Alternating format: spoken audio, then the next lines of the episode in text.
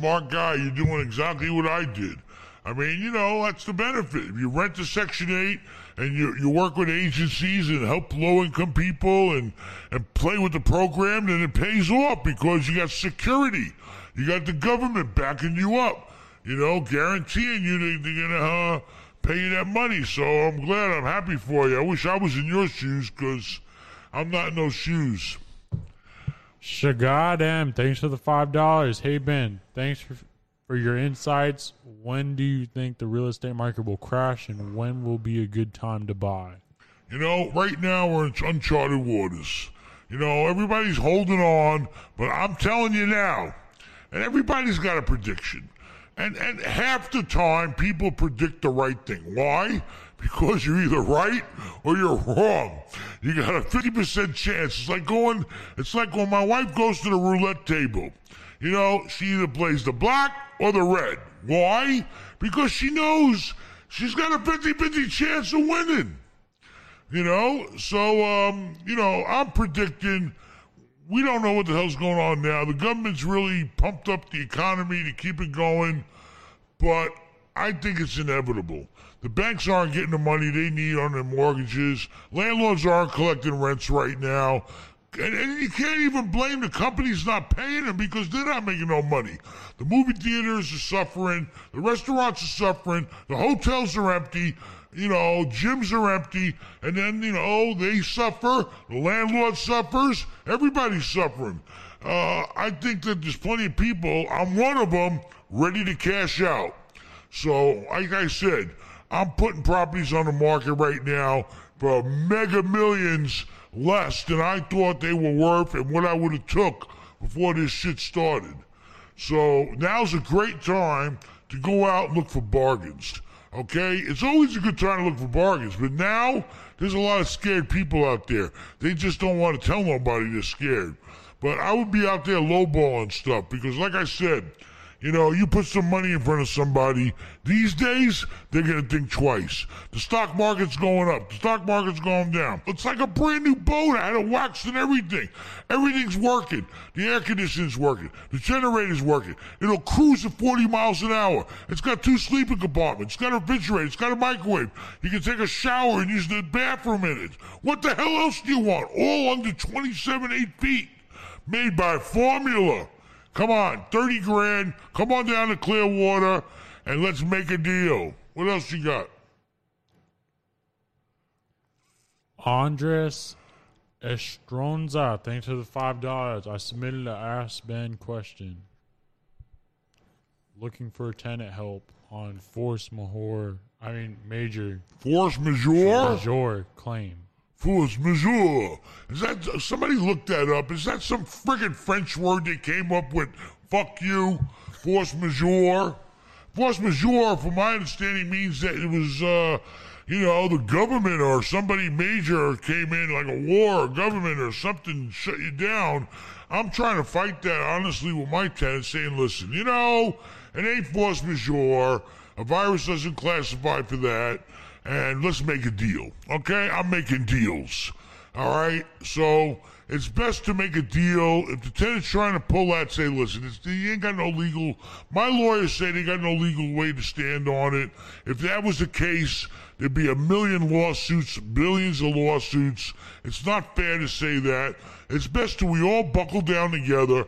Let's make a deal. What's fair to everybody? How much can you afford to pay? Let's put it on the back end. I've even given away some rent to some big shot clients. They squeezed me, you know, where I had to abate some rent. You know, it depends on the situation. It depends on the type of business they're in. You know, what's fair is fair. You know, but everybody needs to be fair with each other under these circumstances right now. You know, but force majeure means they ain't paying your shit. And they're out of here. Uh, I think it means they have to leave too. So be careful. If they're trying to stay and claim it, I don't think that works. That's just force majeure is when you have to leave the premises. So what else you got? That's all for That's today. it. That's all the super That's chats. it. All right. Good night. Good luck, and take care. Be safe and uh, keep looking for real estate. Bye. Adios. Adios, amigo. so I can figure out their systems. I didn't care about the information. I wanted to know their systems. How was they teaching? What, how did the professors break? Like, what was type of questions the professor was asking? What was the curriculum? Like, how did they break their stuff down? And I took everything that I felt was the best from that situation and I implemented it into my online business school. Mhm. And they teach based on case studies. So I took that element and I added that element to my business school. They have professors, but I'm a strong believer in you can only take me as far as you got yourself. So how you gonna teach me how to have a million dollar business if you never had a million dollar business? If I want to get to a hundred million dollars, how you gonna teach me how to get there if you never been there yourself? Mentors are the GPS to success. That's how you're gonna get there in a record breaking time. They're gonna talk to you and tell you what moves to make, how to get there the quickest. So when I realized that, I said, okay, I'm gonna replace the professors and I'm gonna add millionaire mentors. Mm. People that's already where you want to be at in life, based on the skill set. So not putting somebody in there to talk about all topics. Only talk about the topics that you're proficient at. So if you're proficient at sales and you did $40 million in sales, come here. Come sit in the seat. I need you to teach my students. You do marketing or you or you spend a mil, million dollars in a month? Oh, okay. Come sit down, teach my students how to do Facebook and Instagram ads. I like Oh, you're a leader? Okay. How many people you lead? Oh, two, you lead 2,000 people and they're gone, gun ho about you? All right, come on. I need you to teach my students how to do leadership. And so on and so forth. And that's how I built out the academy. So you're learning from real life people who killing it right now. Not the, I'm gonna get this information. I ain't gonna tell nobody this. Mm. You know those people. I ain't gonna tell nobody this. Ain't nobody gonna know about this. And they keep it to themselves. And that's what keep us back because we get the information and we get told the game is to be sold, not told. Don't introduce them to the plug. When I go with Ka- Katie and Mary and them, they introducing me to every goddamn body. So just implementing what I've learned from that and put accountability into it. Giving them their own mastermind groups where they meet once a month. They talk about their issues, personal, business. Have a sounding board, giving them uh, a way to uh, have micro micro goals instead of massive goals. Because in life, you got to have micro goals so you have micro celebrations until you get to that goal. But we demotivated until we get to that main goal because we didn't get to it yet. So we get turned off. But if you got little micro goals, you're getting celebrations and you got the morale still up until you get to the big goal. Mhm. So I, I put that into the school also. So not only you got the accountability, what I make everybody get accountability partners. Second thing is making sure they know how to execute on their tasks. Call it the power list.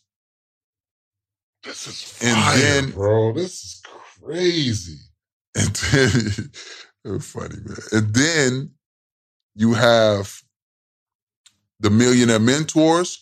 And then we have, we give everybody, we we we dedicate everybody to a, a main person. So if they have questions, they can get unstuck. Oh, because a lot of people give up because they're just stuck and they got questions and they ain't got nobody to talk to.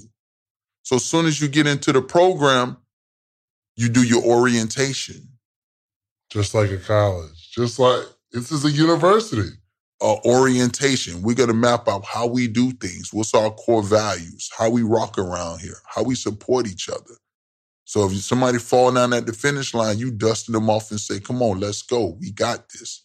They give you a problem, you shoot them back a solution. No judge zone, and we build a community, right? And then you have that, and then after that, you get a welcome call. We welcome you. Welcome to the family. Let me know you need anything. I'm your designated contact. We rock with you. Wow. Q and A's twice a week. Whatever questions you got, we had to answer them for you. Amazing. We ain't leaving until you ready. And then I jump on and I do a set. I meet all my students. Talk to my students. We talk. Have mm-hmm. conversation. I want to know about you. What's going on? Why did you purchase the program? All right, what's going through your mind? How can I help you? What are your challenges? And really know and understand who I'm marketing to so I can know exactly how to deliver the best product to them.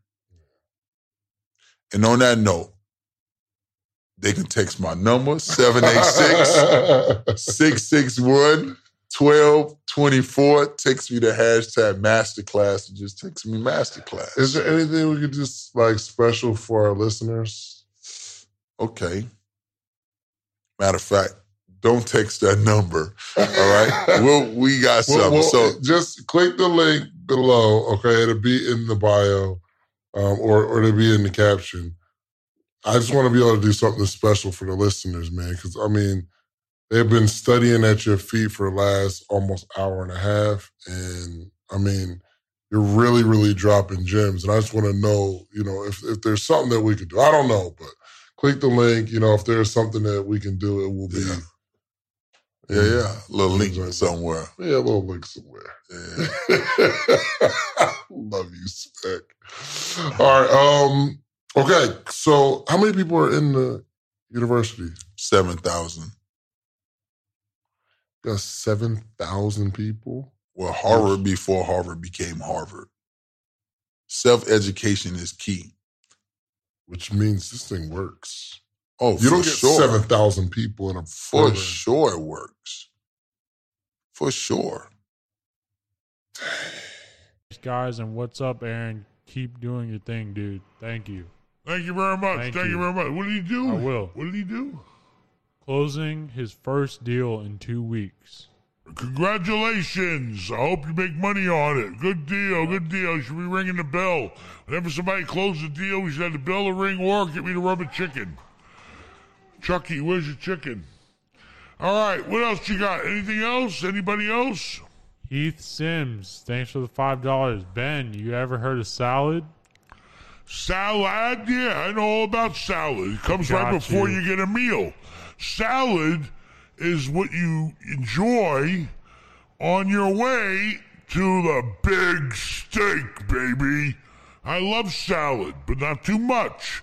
You know, it's just to get you started, get your stomach going, because something good's getting ready to come.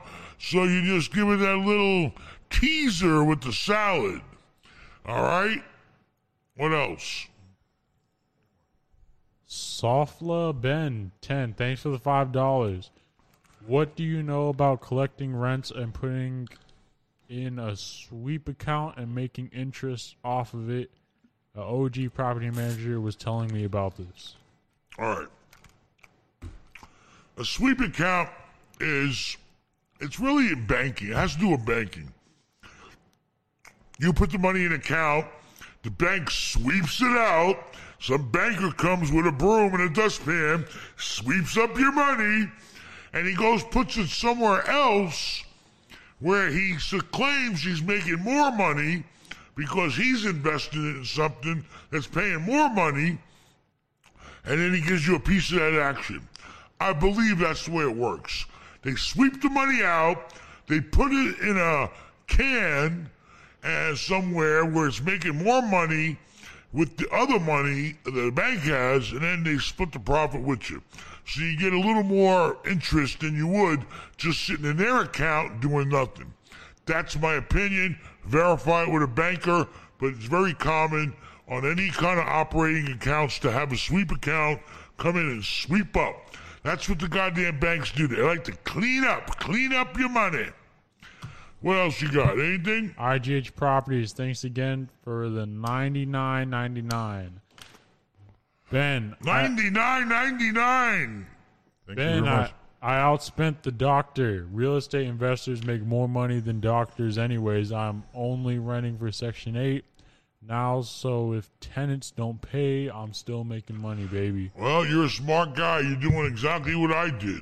I mean, you know, that's the benefit. If you rent to Section 8 and you, you work with agencies and help low income people and, and play with the program, then it pays off because you got security. You got the government backing you up, you know, guaranteeing you they, they're going to uh, pay you that money. So I'm glad, I'm happy for you. I wish I was in your shoes because I'm not in those shoes. Shagadam, thanks for the five dollars. Hey Ben, thanks for for your insights. When do you think the real estate market will crash, and when will be a good time to buy? You know, right now we're in uncharted waters. You know, everybody's holding on, but I'm telling you now, and everybody's got a prediction. And and half the time people predict the right thing. Why? Because you're either right or you're wrong. You got a 50% chance. It's like going it's like when my wife goes to the roulette table. You know, she either plays the black or the red. Why? Because she knows she's got a 50-50 chance of winning. You know, so um, you know, I'm predicting we don't know what the hell's going on now. The government's really pumped up the economy to keep it going, but I think it's inevitable. The banks aren't getting the money they need on their mortgages. Landlords aren't collecting rents right now. And, and, you can't even blame the companies not paying them because they're not making no money. The movie theaters are suffering, the restaurants are suffering, the hotels are empty, you know, gyms are empty, and then, you know, they suffer, the landlord suffers, everybody's suffering. Uh, I think that there's plenty of people, I'm one of them, ready to cash out. So, like I said, I'm putting properties on the market right now for mega millions less than I thought they were worth and what I would have took before this shit started. So now's a great time to go out and look for bargains. Okay? It's always a good time to look for bargains, but now there's a lot of scared people out there. They just don't want to tell nobody they're scared. But I would be out there lowballing stuff because, like I said, you know, you put some money in front of somebody, these days, they're going to think twice. The stock market's going up. The stock market's going down. It's like a brand new boat. I had it waxed and everything. Everything's working. The air conditioning's working. The generator's working. It'll cruise at 40 miles an hour. It's got two sleeping compartments. It's got a refrigerator. It's got a microwave. You can take a shower and use the bathroom in it. What the hell else do you want? All under 27, 8 feet. Made by Formula. Come on, 30 grand. Come on down to Clearwater and let's make a deal. What else you got? Andres Estronza, thanks for the five dollars. I submitted an Ask Ben question. Looking for tenant help on force majeure. I mean major Force majeure? majeure claim. Force majeure. Is that somebody looked that up? Is that some friggin' French word they came up with? Fuck you. Force majeure. Force majeure, from my understanding, means that it was, uh, you know, the government or somebody major came in, like a war or government or something, shut you down. I'm trying to fight that honestly with my tenants, saying, listen, you know, it ain't force majeure. A virus doesn't classify for that and let's make a deal. Okay? I'm making deals. All right? So it's best to make a deal. If the tenant's trying to pull that, say, listen, it's, you ain't got no legal. My lawyers say they got no legal way to stand on it. If that was the case, there'd be a million lawsuits, billions of lawsuits. It's not fair to say that. It's best to we all buckle down together. Let's make a deal. What's fair to everybody? How much can you afford to pay? Let's put it on the back end.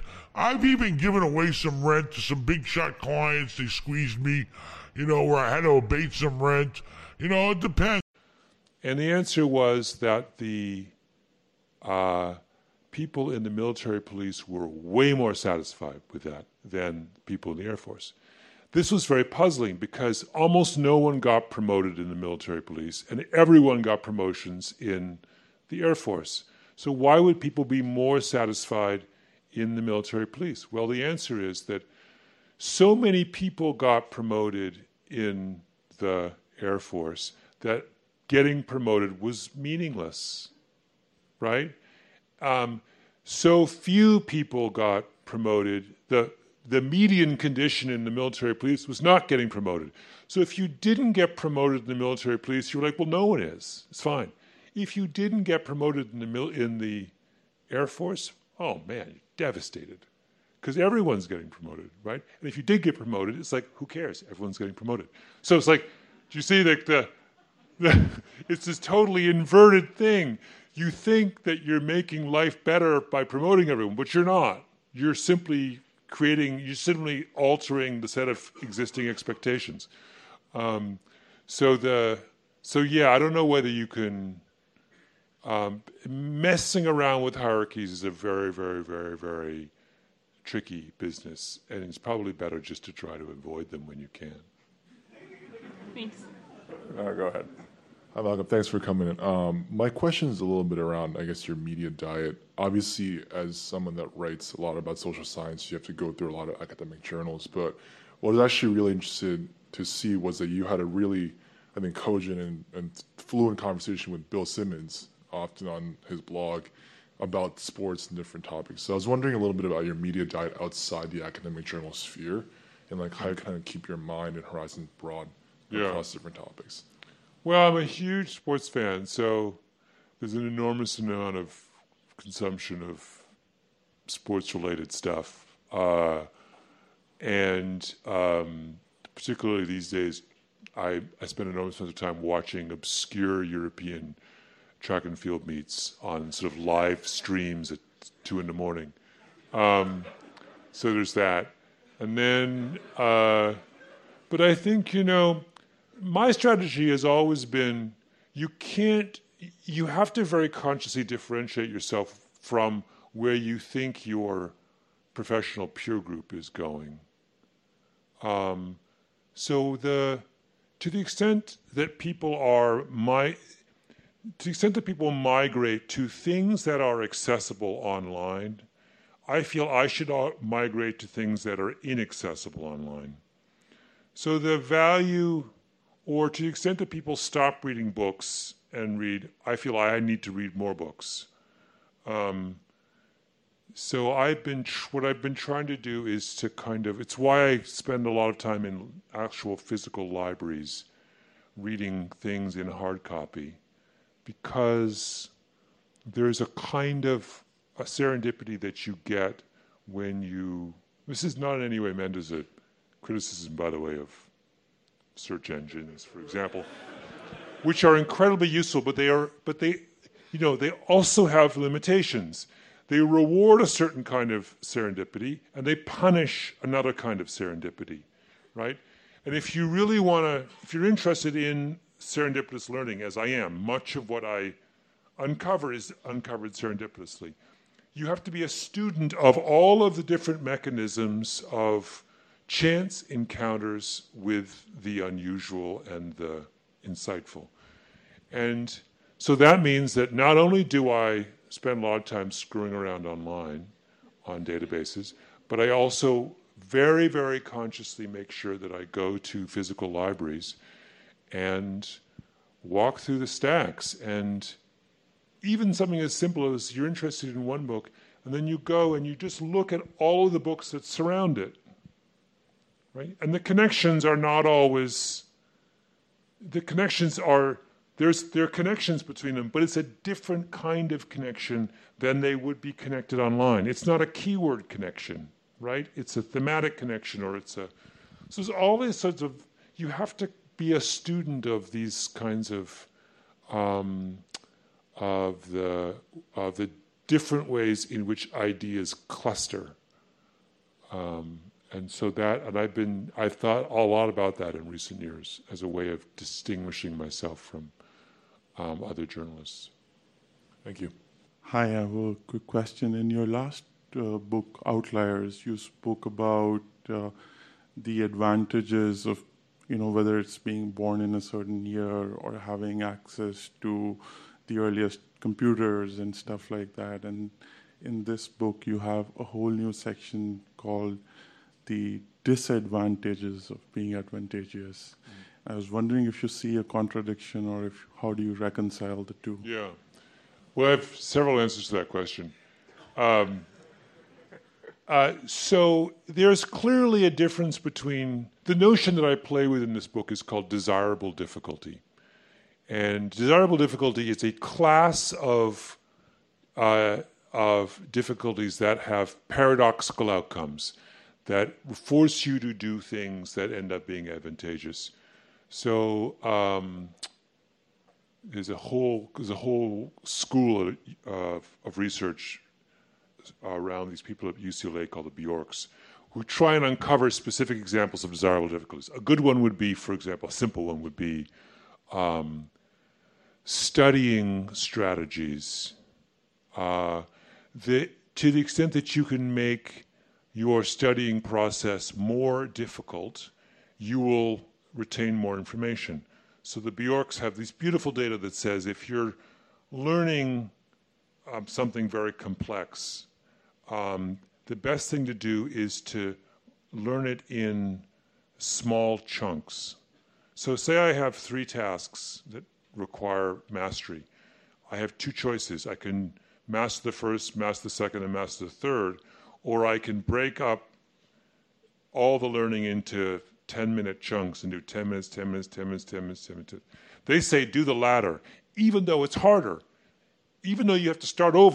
So y'all are independent. But he controlled everything. So we're not independent. He's independent. oh man. The difference. Did he sign other people to his label? We signed a couple people, but it never took off because, like I said, the infrastructure and understanding certain things to have a successful business, he only could take it so far without the right talent. He was running it like like street hustle. He had he put people in place, but that wasn't their expertise. Imagine going to hire somebody that all they do all day is marketing and you put them on payroll. Imagine hiring somebody that builds companies for a living and you have them as your COO. Right. Like he didn't have any of that. He had Pookie, literally Pookie. Right? what his name Pookie. Pookie. No, his real like that was his nickname, Pookie. yeah, Pookie. You had freaking like you had the role manager, you had him, and you had my brother trying to run the whole label. There's mm. no way. And then I started on the social media stuff because I felt like it was lacking, right? So you, oh, hold on. So you, you were doing the social media for Pretty Ricky. Pretty Ricky, yeah, because it was lacking, and yeah. um, and this is like Twitter, Facebook days. Yeah, I MySpace days. I I made us number one on MySpace.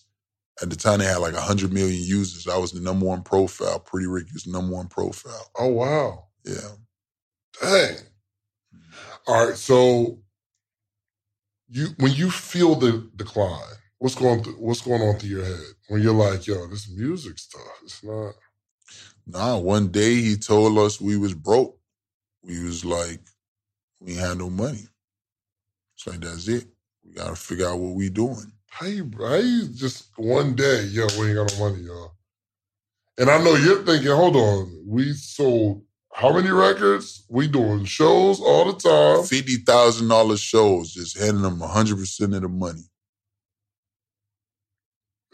So, are you questioning how? How did we go broke, Dad? He he's not a dad you question. It's not one of those ball games, you know. It's not one of those like, yo, what you do? Go get Jazzy Jeff. Want those issues. Wow. yeah, but like he just he's just like, yo, is it. Like we ain't really ain't nothing. And what's going on through your head? What are you feeling in your heart right now? I never like really cared about money.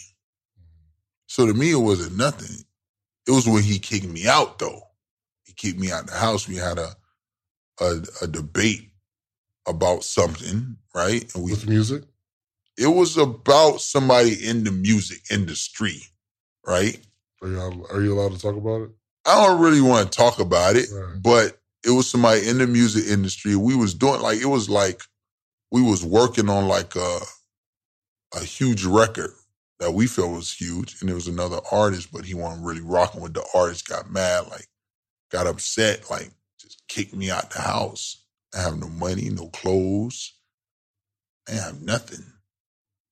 It was me, uh, Jamie, and my son.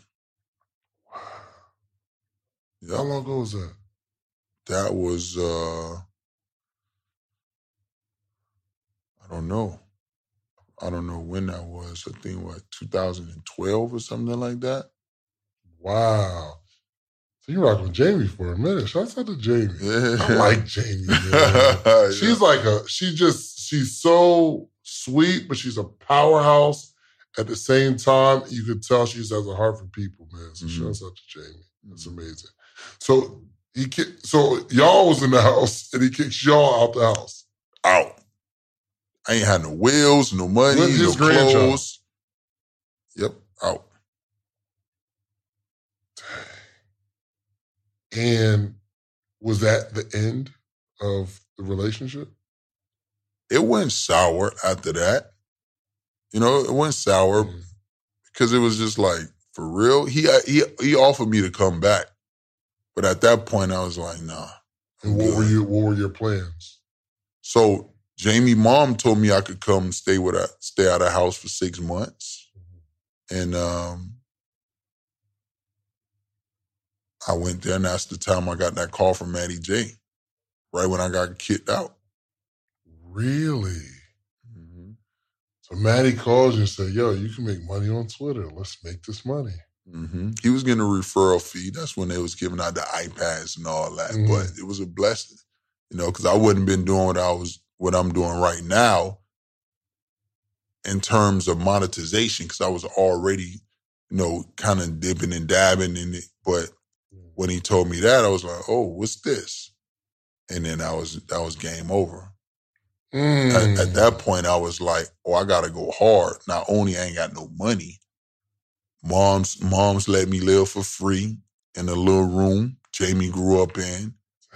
I went in a little den on the little computer, and they had to beg me to come to sleep.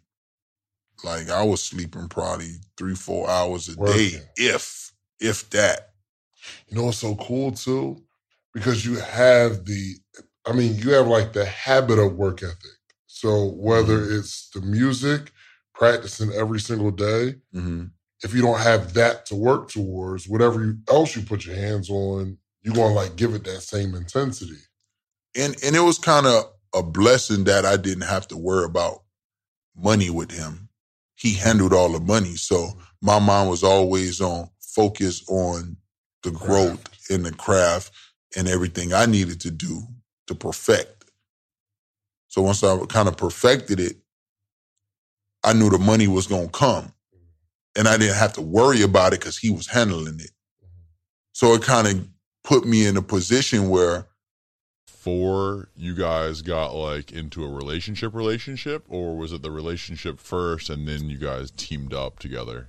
So it was the relationship first, and um, you know, part of what brings us together um, are our commonalities. So we both have an interest and a background in Asia, and that's the region that we were working. So we were in different offices, but the same region. And so we both had. Um, so I was. Uh, I lived in Japan from the ages of two to six and I spoke Japanese when we lived there, and then we moved back to the states after that. So I had this, you know, my like pi- my like pivotal, my growing years were in Japan. So I had this, yeah. So I had this really strong. what were you doing connection. in Japan? My parents, my pa- my dad's Venezuelan, so my mom met my dad in Fort Lauderdale, moved with him to Venezuela. I was born there, and they'd converted to Buddhism, a Buddhism that the sect is um, it's the Nichiren uh, Nichiren Shoshu Buddhism, and it, from Japan. So they had friends who had already gone to like explore this Buddhism more in Japan. And my parents were trying to figure out how to get there. My dad found a school that did um, had a master's in architectural photography, so he enrolled in the school. He like learned Japanese, enrolled in architectural photography school, and they just took us. Well, I was just me at the time, so yeah, my my mom. I'm two, and my mom goes halfway across the world, and they they like adventure. That's my super parents. cool. Yeah. and you learned English and Japanese. I mean, you were obviously old enough Yes. to already know English, but you learned Japanese at a very young age. Yes, so Japanese, Spanish, and English were my first three languages, which was interesting when I moved back because I moved to St. Petersburg and um, I my second grade teacher tried to hold me no, my first grade my first grade teacher tried to hold me back because she said that knowing so many languages made me slow which you know that's it was 1986 that's okay. Um but my mom pushed back and i ended up in gifted class instead. So um Teach their own. exactly. But ever since then i was you know when we got to the agency you know i i want i had spanish. I was like i can pick japanese right back up. I had enough of it. And that was my interest. And then andy has chinese. And his um he has a degree in uh, east asian studies.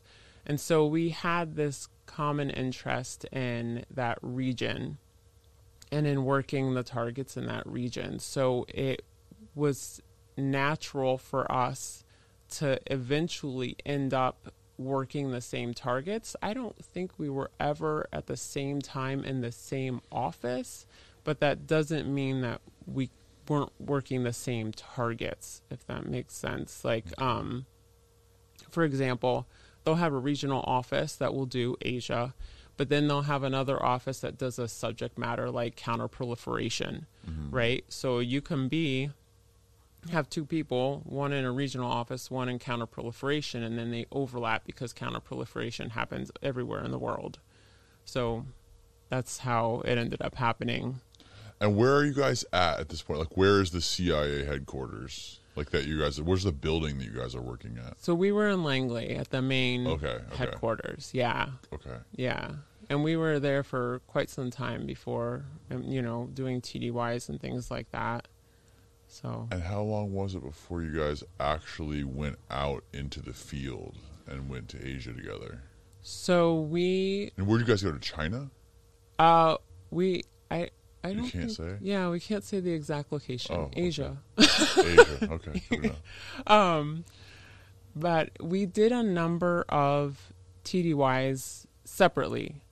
Um, so we had started traveling for the agency almost as soon as we joined. Oh, okay. Right, like he, him going, you know, I would go one country, he would go another country d- at different times as the office, as the mission dictated.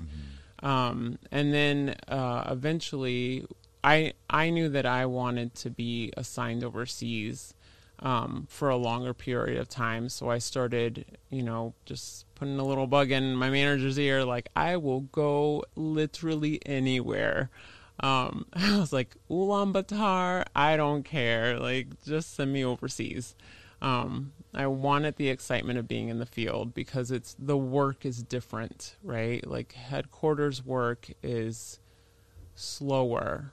Field work, like you are on the ground real time, like stuff happens, you know, like um where we were there was a like a small terrorist attack while we were assigned there, you know, and I'm like it's action, like stuff is happening real time. Like I'm working with the foreign service there.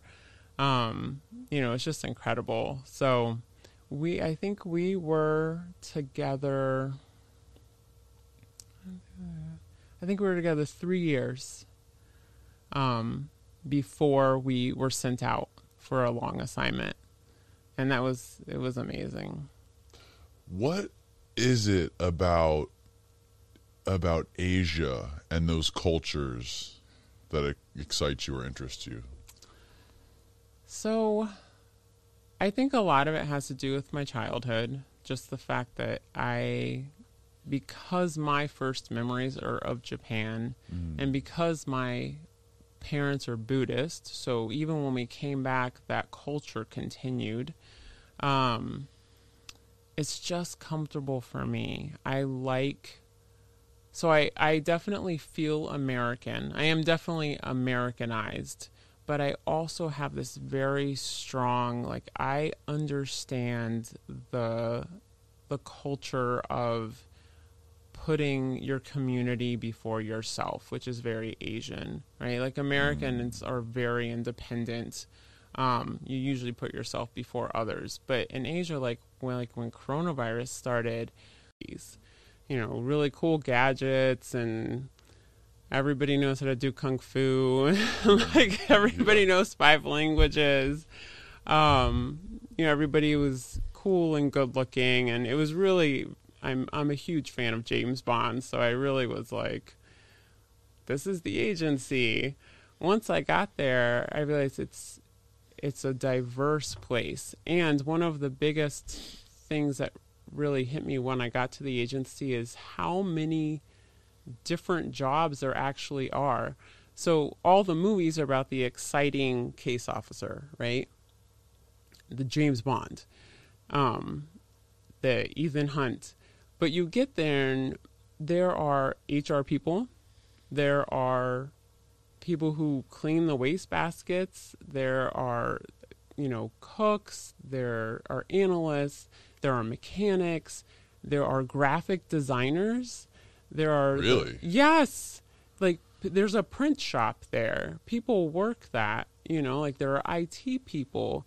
So it's just like any other. It was it was insane like how it, cool it was to walk in and to see the seal and you have to get past the guards with your special badge and all of that felt super cool.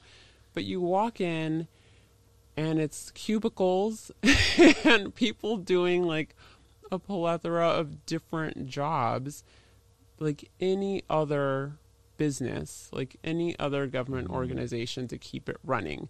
You just happen to work on things that are super cool that most people don't know about. And that's what I enjoyed the most was kind of having this insider insight into world events that I was already interested in and then I had an even even more of an insider perspective where I was like this is really cool and I can affect things in a way, even if a small way, that nobody will ever know about. And for me, being behind the scenes is huge. Like, I love being behind the scenes. Like, affecting somebody that nobody ever knows I even touched. That's that makes me feel good, right? I see the end result and I'm like, boom, I did that. Great. So Now, when you got there, did you get to sort of choose the path that you took, or did they do that for you? So in the interview process um, that I went through, um, I was uh, I was going for they have different tracks. So I was going for a certain track, and there were like three different do- job descriptions that I could go for. Um, I picked one. I entered. I decided shortly after they have a, a really long orientation period and then a really long training period. So I decided um, I originally was a desk officer, and I decided that targeting was a better fit for me. When I entered in 2007, targeting was brand new. They had just started it. It used to be that case officers themselves would do that kind of work. They would be the ones that found targets and figured out how to approach them.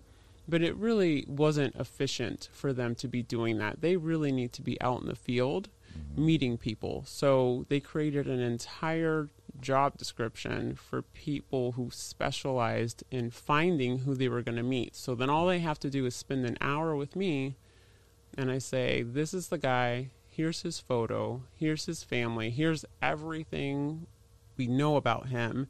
He's going to be at this place at this time. He likes this kind of stuff. Go, you know, go meet him and be friends. If they spend an hour with me, it saves them a ton of time.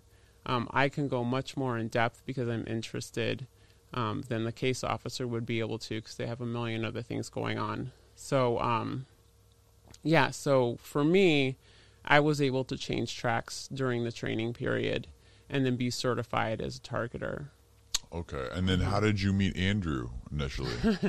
were, you, were you guys both training or? We were in orientation together, so they enter everybody, no matter what their track is, um, together, and then that's when they do all the HR stuff, right? Like, here's how your health insurance works, and here how's your, you know, how your paycheck works.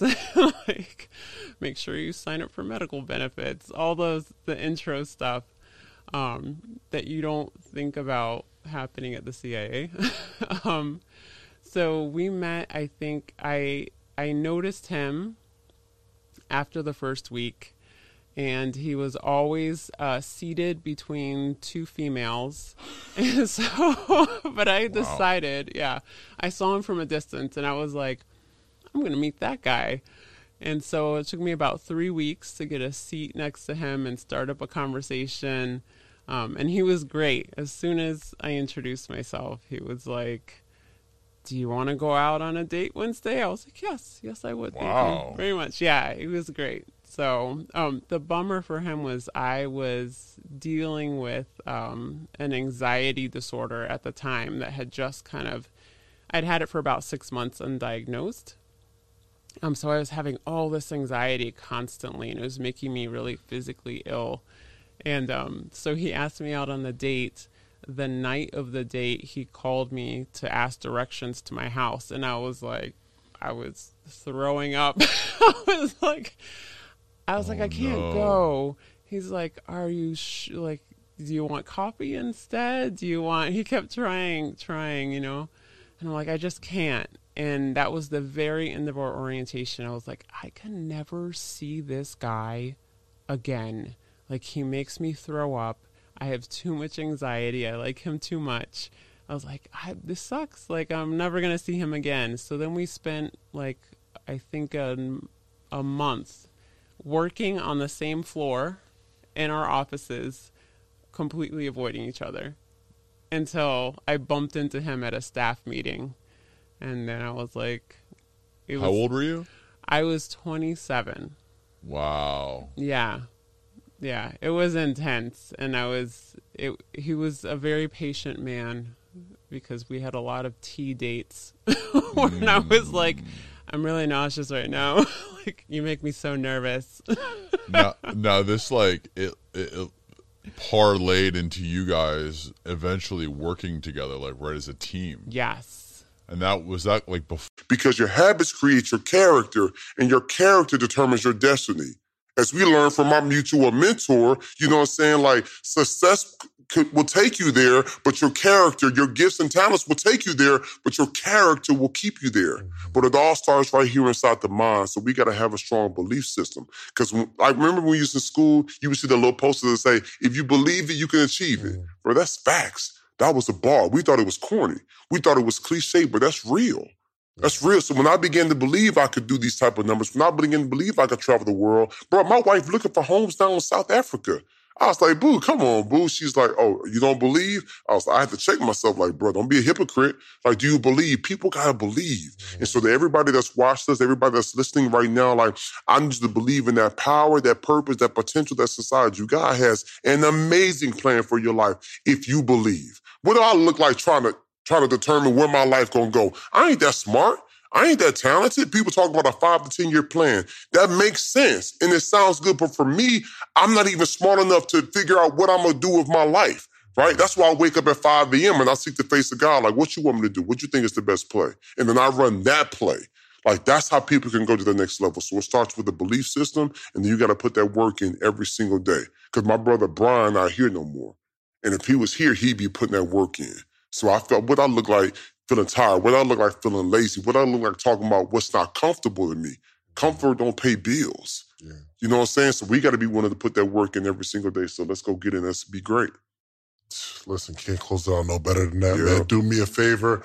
Make sure you follow Jeremy Anderson. Okay, shoot him. My team would literally, you'll bring us on, you'll give us our retainer, and we would literally make somebody a quarter million dollars in a month off of like a $5,000 ad spend.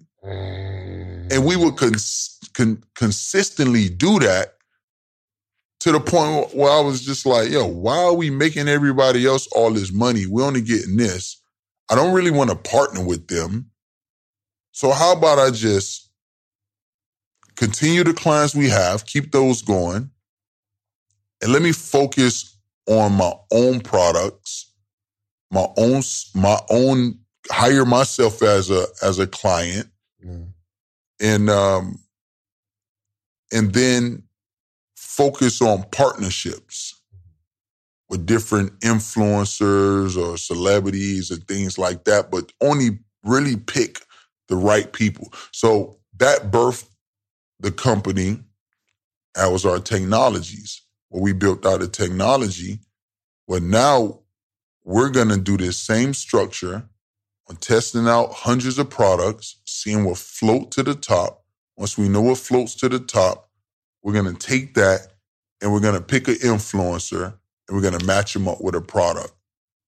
And we're gonna make the next Kylie Jenner with the next Kylie, Kylie Cosmetics. And then the next component to that is called Social Seed, where we change the way that your favorite, that your most, um, we change the way that fans support their favorite influencer. Okay. So we're gonna make it where your top 1,000 fans could invest in your product before launch. Dang. Goodness gracious. Okay, first off, so you partner with influencers. I just got over a hundred thousand, so I'm technically You, you're an influencer. I'm You technically influencer You, right you now. there? So You we, there? we could we could put something together. We can partner. You know, I got to run it through the team. that means uh, I'm gonna need that retainer, regardless, brother. No, no, I don't care how cool we are. Give me that retainer. I, I respect it though because if we can, you make quarter million dollars in a month. Like, yeah, I could do that. Yeah, it's easy.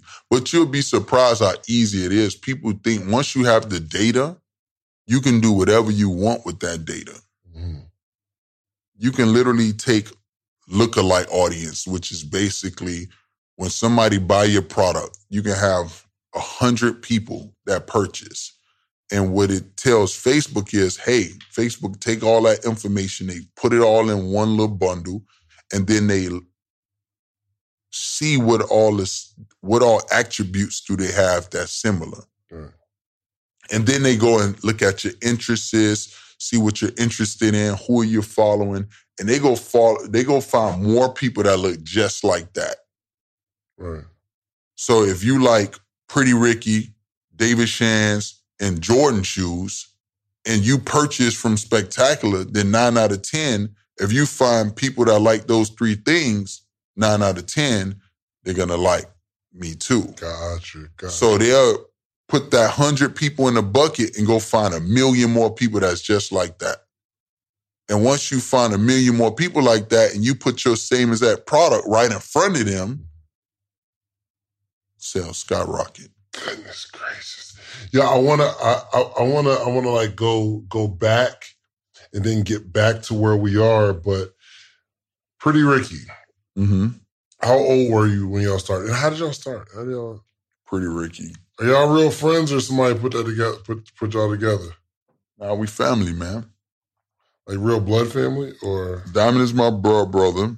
Baby Blue, I keep calling my government, my bad. so, okay. So Blue is your blood brother. Your yeah, blood brother. yeah. Same same Yeah. parents. Same mom, same dad. Oh wow. And then Slick is my cousin. And then P, we knew him for so long, we call him a brother, but you know, that's a childhood friend. hmm So we already had like chemistry. I literally never wanted to be a rapper. Really? I got forced to be a rapper. What did you want to do before this whole I, I just wanted to be an entertainer. I used to just be in a dance group, dancing on stage, having fun. Like, and it's great. We we did the interview in Miami, Mhm. right? Because in Miami they call dancing booty shaking. That's what they call it, booty Mhm. shaking. And that's all I cared about was dancing on stage. I used to dance in front of three thousand fans. The, Uh, they call it the Omni, the National Guard, Martin Luther King Parade. I was always on stages. So my dad used to see me Hold on, you were always on stages doing what? dancing. I used to be in a dance group, like So dancing you were in a stage. dance group. Yeah. So what this talent wasn't, shows, this wasn't a dance hobby. groups. This is just this ain't something you just like to do. Like you were actually competing. Yeah, we compete. Yeah, we did all that. We so did. how'd you put the dance group together? Were, were your brother was your was was Pretty Ricky a dance group first, or no, so you was doing? so it was something I was doing, and then Blue seen what I was doing, and he jumped in. He was in the dance group mm. too. He wasn't the best, but you know he could. He, he had a little solo that he could do. He could make the crowd get on their Right, feet. right. So we was in a group called Baby Forever Nasty. Baby Forever Nasty. Yeah. That was the name of the group? That was the name of the group. And we was all like in, in middle school. We was all in middle school and even elementary, fifth grade, because the the, the main group name was Forever Nasty. Mm. And they they was the group that was teaching us. So we was baby Forever Nasty. How mm. old was the Forever Nasty mm-hmm. group? They was like they was in high school and some was out of high school, like just out of high school. Forever Nasty. And then y'all was baby. yeah, that's funny. So what did they end up doing? Anything? Do you know do you still know those guys, those people? Yeah, actually, one of the main people that taught me how to do dance routines and everything literally reached out to me the other day and asked me to mentor them. Really? Yeah, that, it went 360. Interesting. Thirty, you paying me after 30 days, right? You gonna Right. pay me that 30. I'm the government. I'm gonna pay, pay them, you- yeah. I'm gonna pay them that 32. I ain't coming on my pocket. The government's gonna fund everything. Why would I prepay anybody, right? If the government says I'm on net 30, I'm putting Joe Schmo over here on net 32. So that's something you need to go negotiate with the contractor up front. They know. Because some people be wanting a deposit to do yeah, yeah, yeah. They'll say, oh, you know, especially if it's I'm renting like porta potties, hand washing mm-hmm. stations. They'll say, oh, I need a 10% deposit. Well, 2011, I ain't had it, right? So I had to communicate, hey, this is gonna be a federal government contract. Yeah. Work with be here. You're gonna get your money, it's coming from, and that's okay. That's the key, man. If you can't speak to people, I mean, they won't shake and move. They'll just go their own Gotcha. SOPs. Now, when I have the actual contract in hand, that's like liquid currency. Yeah. Yeah, It's look, it's real. Yeah, I'm gonna leverage it. This is real. Look what I got going on. And then they, you know, jump in bed with me and work. Got you. Give me the biggest issue, the headache, man, because it can't be as sweet as it sounds. It sounds sweet. and I'm thinking like, dang, maybe I can get in. This the biggest into the headache, man. In the beginning, I don't care what type of solicitation I've ever gone for. The headaches are making sure the subcontractors get me back their quotes in a timely manner. Remember, I'm on a time schedule. I have to have this thing submitted by May 30th. Hmm. Maybe I just found the contract May the 21st. So I'm calling, calling, calling these subcontractors trying to get quotes, and they lollygagging. And then I missed my deadline. Hmm. That's the hugest headache. It's not a headache once they already got the contract and they already working because they want to keep working. Half of these companies don't have a lot of work. So now when you're giving them a quote unquote guaranteed steady four or five year contract, man, that them doing the work is not a big deal. It's in the beginning stages, me getting that timing down or getting that uh, quote to me Right. because I got to submit my paperwork on time. That's the big. That's the hugest headache. It's huge, yeah. And so how you have employees working for you? Now, yeah. And what do they do? Search One for- person sends the invoice. I know that. Yeah, one person sent all that was the the first person you hired. Listen, I don't want to send these Right. invoices anymore. Yeah, I'm done with all that. So the invoicing, they're looking for the solicitations. I get sole source a lot now though. So the government actually calls my company and says, "Hey, can you provide this product or this Oh, service?" really? Yeah. Also, once you build that relationship with the government, you want. I mean, I got over 40 contracts, been doing it since 2008. Like they, my, my company's name is solidified. So they just call my company and say, Hey, can you provide us this product or this service? So I got somebody to run that, Mhm. the emails. Uh, but other than that, I mean, it's only, I only got like four people on my team.